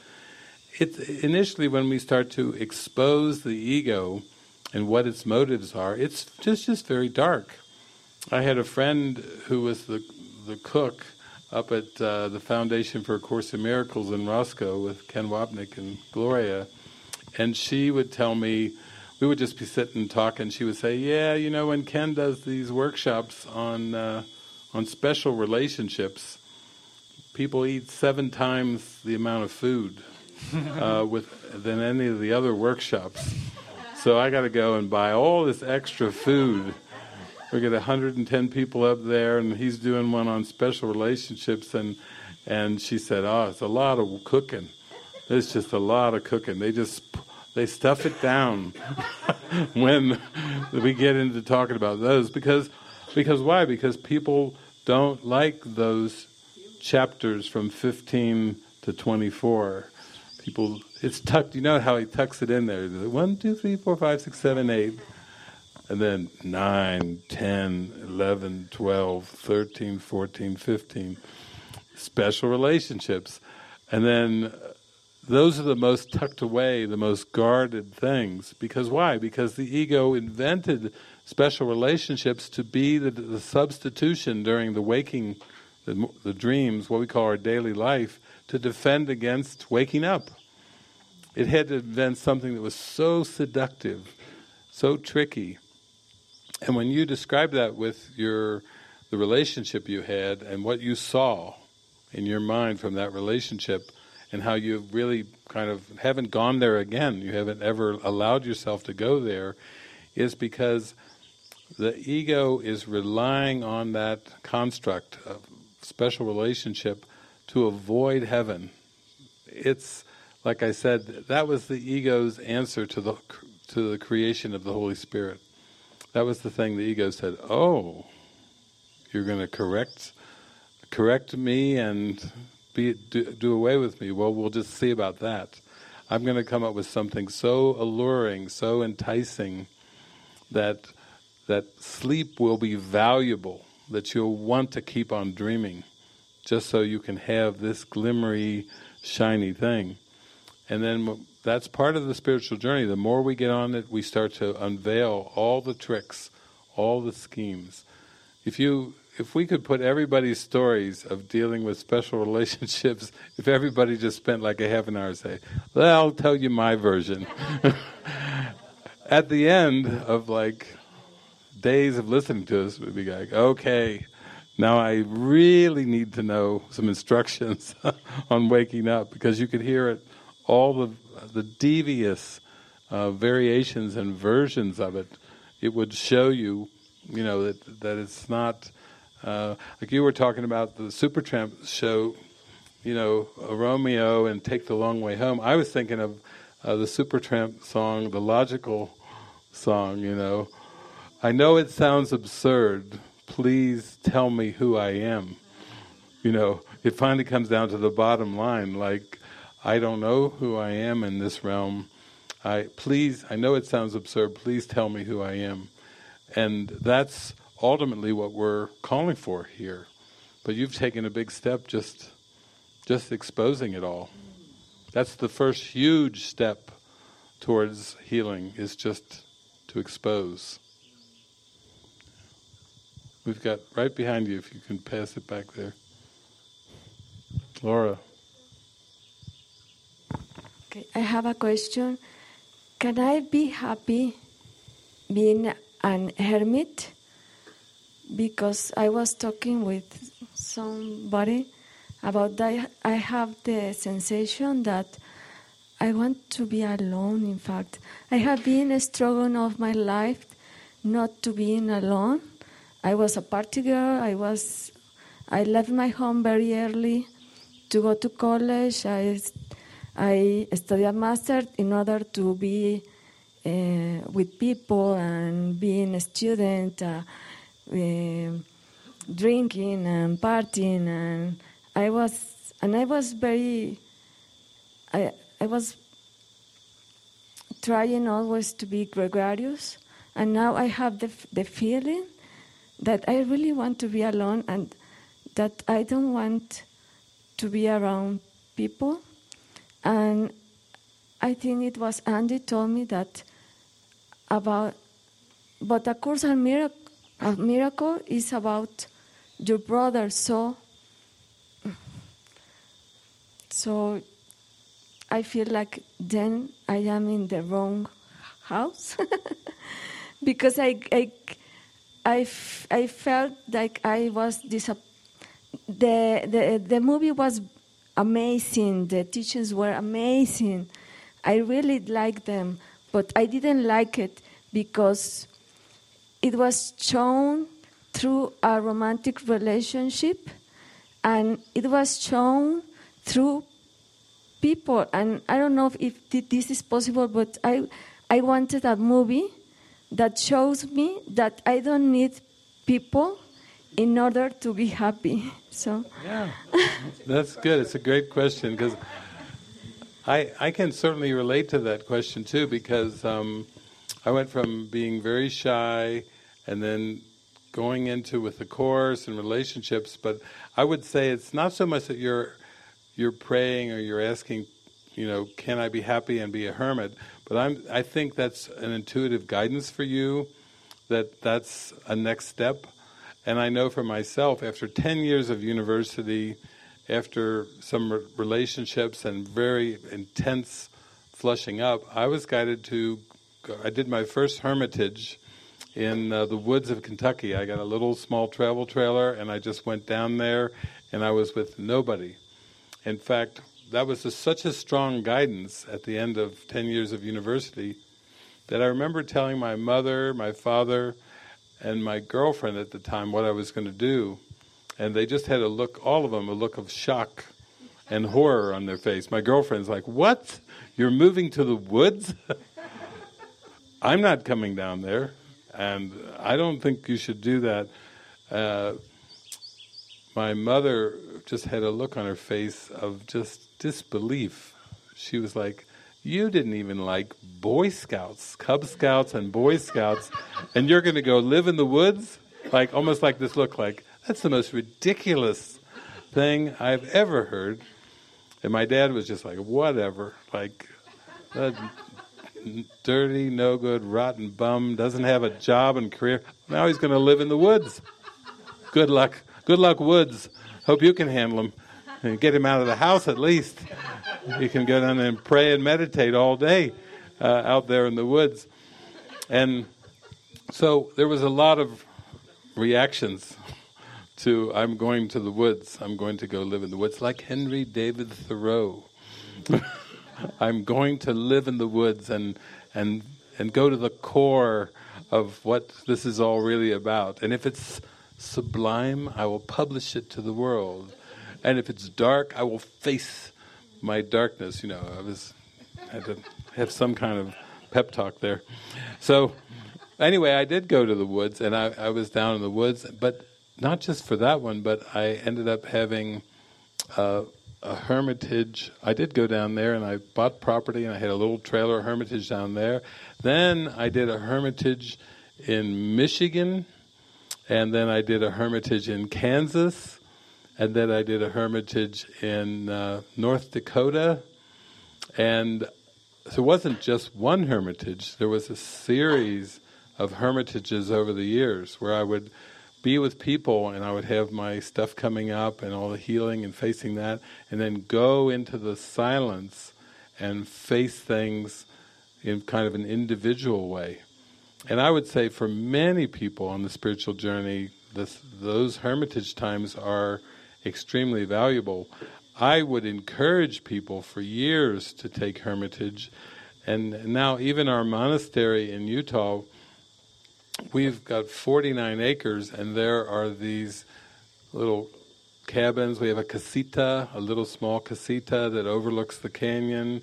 The people have gone for periods or long periods of time, and now we even have personal stays at the monastery where people just come and they just say, I want to come and have a silent experience out in nature with the canyons, and we that's part of our ministry now. It's uh, personal silent stays and retreats for days or weeks or months.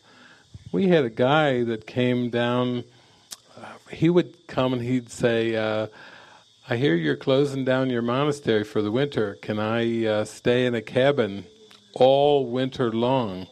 And uh, I'll, I'll pay the utilities and I'll do this. And we said, yeah, you can watch over the monastery. So he would just come up there and be out in the cabin. We would leave the, you know, the electricity and make sure he had electricity, water, and he would stock up. And because sometimes there's a lot of snow and things out there, and he would stock up. And this, uh, I don't. He might have been down there uh, partially. Was it this winter? But I, the winter before, last winter, he was down there for a number of months. So, yeah, it's perfectly natural for you to feel the prompt. Not that you have to, like, say, I am a hermit and I will be a hermit the rest of my life, but to, to feel, oh, this is a, a part of a strong prompt and calling for me, and this is something that I feel would be very beneficial. And it certainly was, it was always very beneficial to me. So I think it's great that you verbalize that because, yeah, I would encourage that if you feel that, yeah. Great. How are we doing? 1221. Any more questions? We're getting close to lunch. Lane? He's got the microphone. Ah, Martin has got a question up here.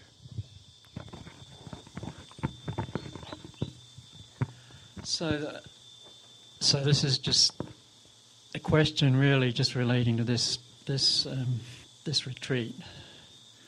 And my own experience has been um, something like a, a um, bipolar.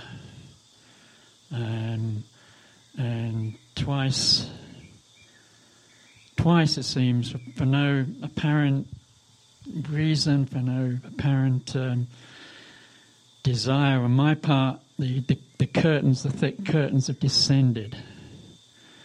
And you know, I know that eventually they're going to go up again, but I want to, I wonder if you have any any clues as to what I might, um, what might help that those curtains to at least go up again before the end of this uh, gathering and um, me to be experience my bliss again. But um, yeah, Yeah, I think.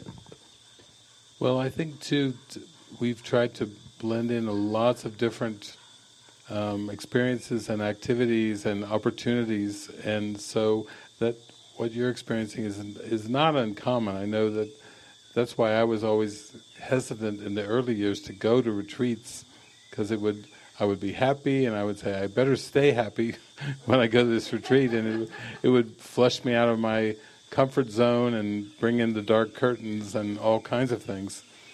And typically relationships would, would do that too in the early years. But but I think the part about like I think even this morning where they were saying instead of going for like an expression session, it was more just everybody just talking transparently about this is my this is our life, this is what we go through, trying to be as transparent as possible. That's going more for that that deep, friendly connection.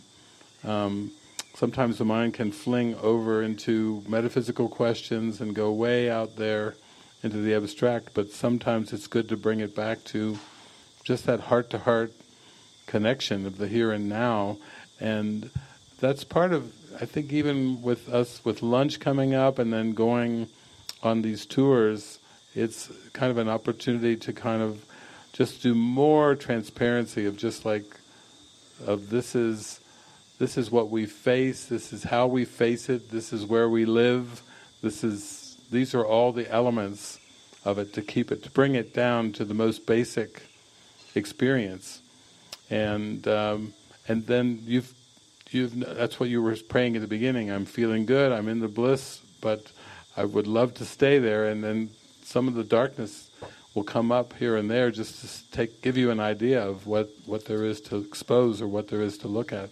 Just to chalk it up to that, not not to try to um, feel it that it's like it has you or it's um, that somehow something you know whenever we feel that the temptation is to think what did I do what went wrong you know just to go in that direction we don't really need to go there for that there seemed to be no reason. I just woke up um, this morning feeling that way, and Mm. uh, after having a um, really nice experience yesterday.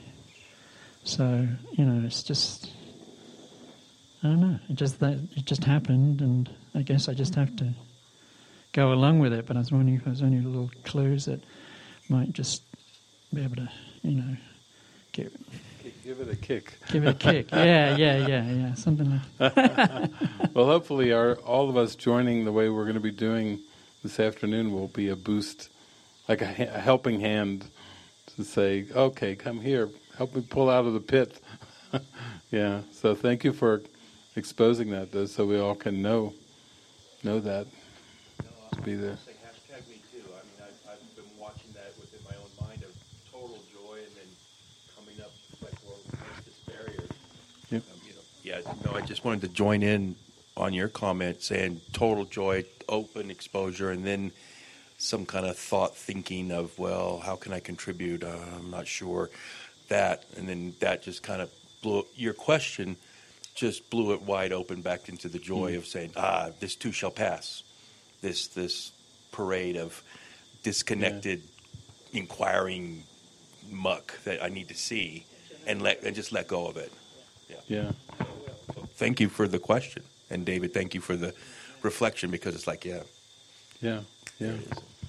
And I'm not sure if um, anybody, Jason, do you want to kind of do a little bit of a lead in to? I know there was some talk about a context for what's coming this afternoon. You could do it. I think Lisa mentioned it, but I don't know. She's not here right now. Maybe now. Lisa or Frances, if I say their name, will come Yeah. up. Yeah, basically, we're going to take you from. Um, Emily will give you the details, but we're going to take you away from that noise. Up to the temple first. Uh, we're going to give you 45 minutes, so we're going to leave here at 1:15. But we would like to kind of point out front, it's not really a property tour.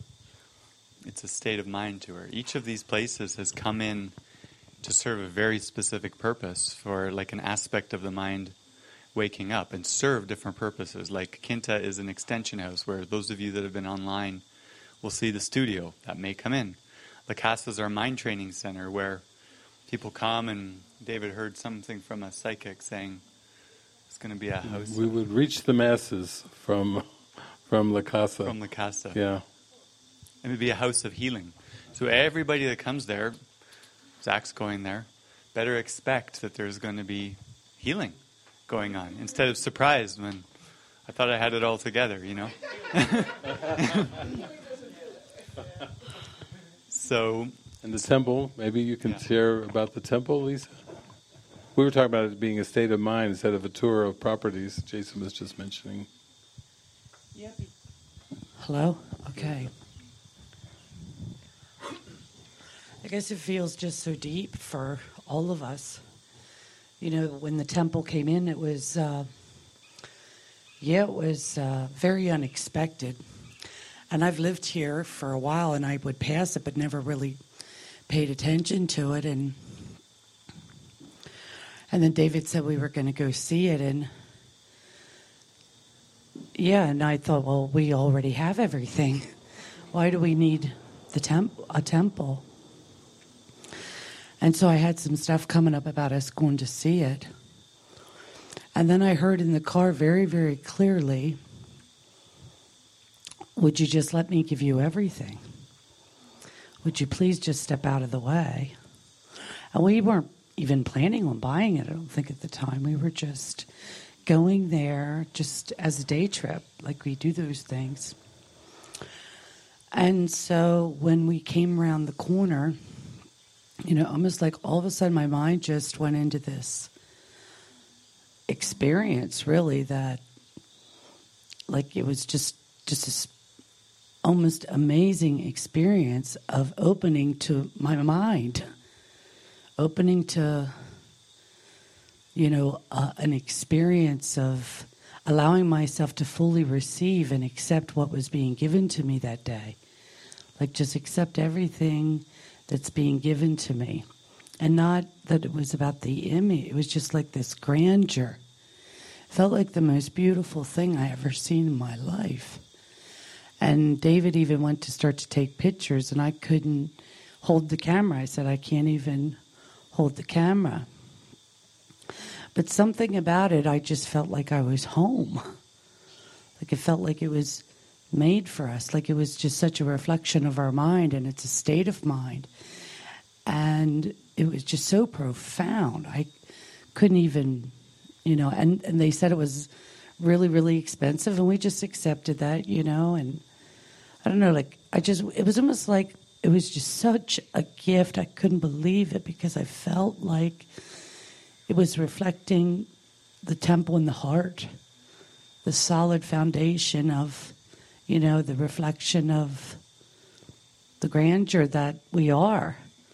You know, not anything to do with this building, but, and we left there that day, and I thought, I don't care if I never live there. I already have it in my mind. Like, thank you, God, that that was this gift that I could receive and accept and be with. And so it's very deep for us. It's a place where we just, uh, and then after that, then the money came in.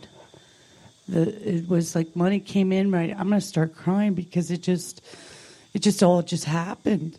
And so all of a sudden it was like it was going to be our house. And I couldn't even believe that. And, but it wasn't about the house. I thought, oh my God, this is all in alignment. It felt like it was all in alignment with my mind. And it feels so like we're just so entrusted to this space because I can see that whenever, like Jason was saying, when I came in, like it was, um, I see that it's a mirror.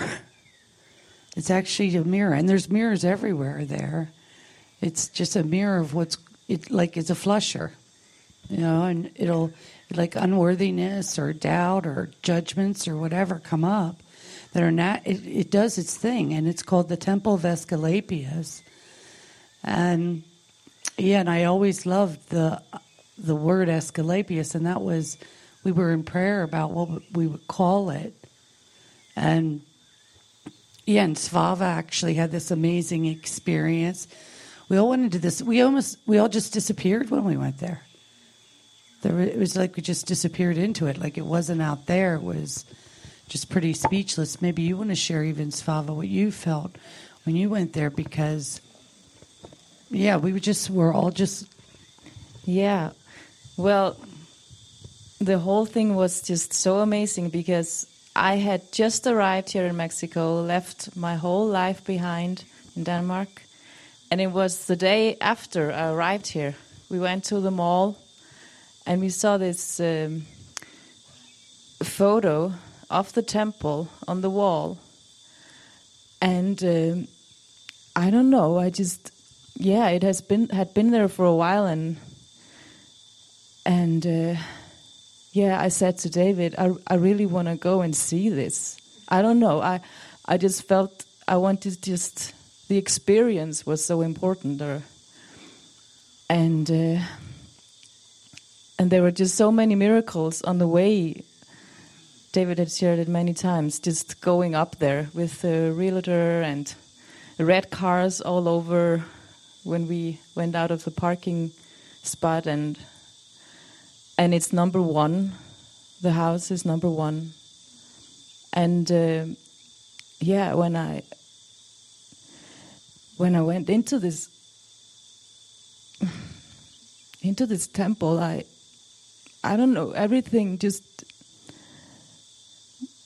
it was it was just yeah I, I don't really have words. It was just so deep and i went up to the there is this balcony on the top and uh, and when i went out on the balcony the the whole world just disappeared. I could only see light and i just felt just so safe and so loved and yeah i, I just we couldn't speak there at all. Um, yeah, and like I said to Lisa in the morning before we left, we just go for the experience because we we didn't have the money or anything for this house, and uh, it was all for that to just to just come in touch with with God in the heart. It's it's not about the place at all. It's just a reflection, a reminder that we have everything and yeah it's it's all about experience and who we truly are yeah thank you Beautiful. It's very, our lives are very involuntary, so yeah, so we're just inviting you to come with us in, in that experience of just opening to accept what shows up, whatever that seems to be in your life, and uh, and never judging anything as as um, it's like you just can't judge anything of this world, and that I think was part of this this whole experience for me, because I remember we were just getting ready to go, and Lisa was just shaking her head. She's she said to me, "I don't know, I I don't know about we're going to this place, but she just said I just think this is over the top." And I remember saying, "Well, with Jesus Christ, I can tell you for sure one thing: nothing is ever over the top. Whatever he doesn't know what over the top even means, because it, the experience is of the love inside. I just, the, I want to offer you everything. Not that it's of this world, but that the Spirit uses the symbols of this world just as little uh, reflectors or gateways. And uh, to me, there's a prayer, there's a line in the Course in Miracles where Jesus is talking about prayer, and he says, It's not that you ask for too much, you always ask for far too little.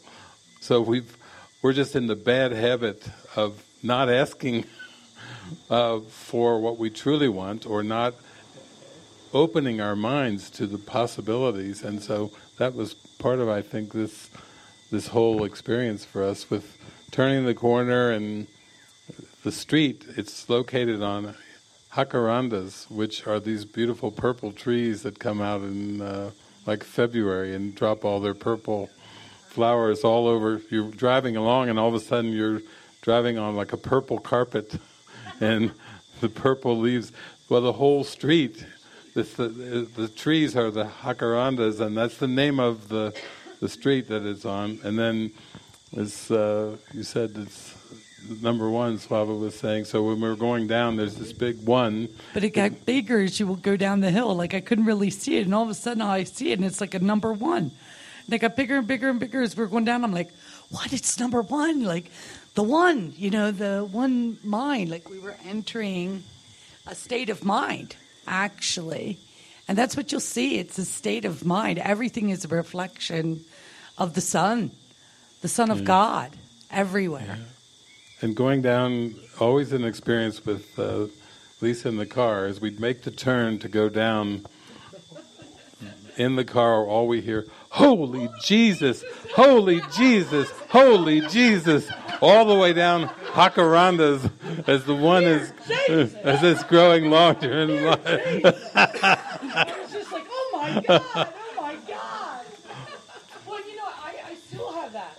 I mean, not, I, every time I go around it, I feel like it's the first time I'm driving down the road. Every time. It's like, oh my word, I cannot believe that this is where I live. I mean, I can't believe it. I feel like it's just on alignment or something.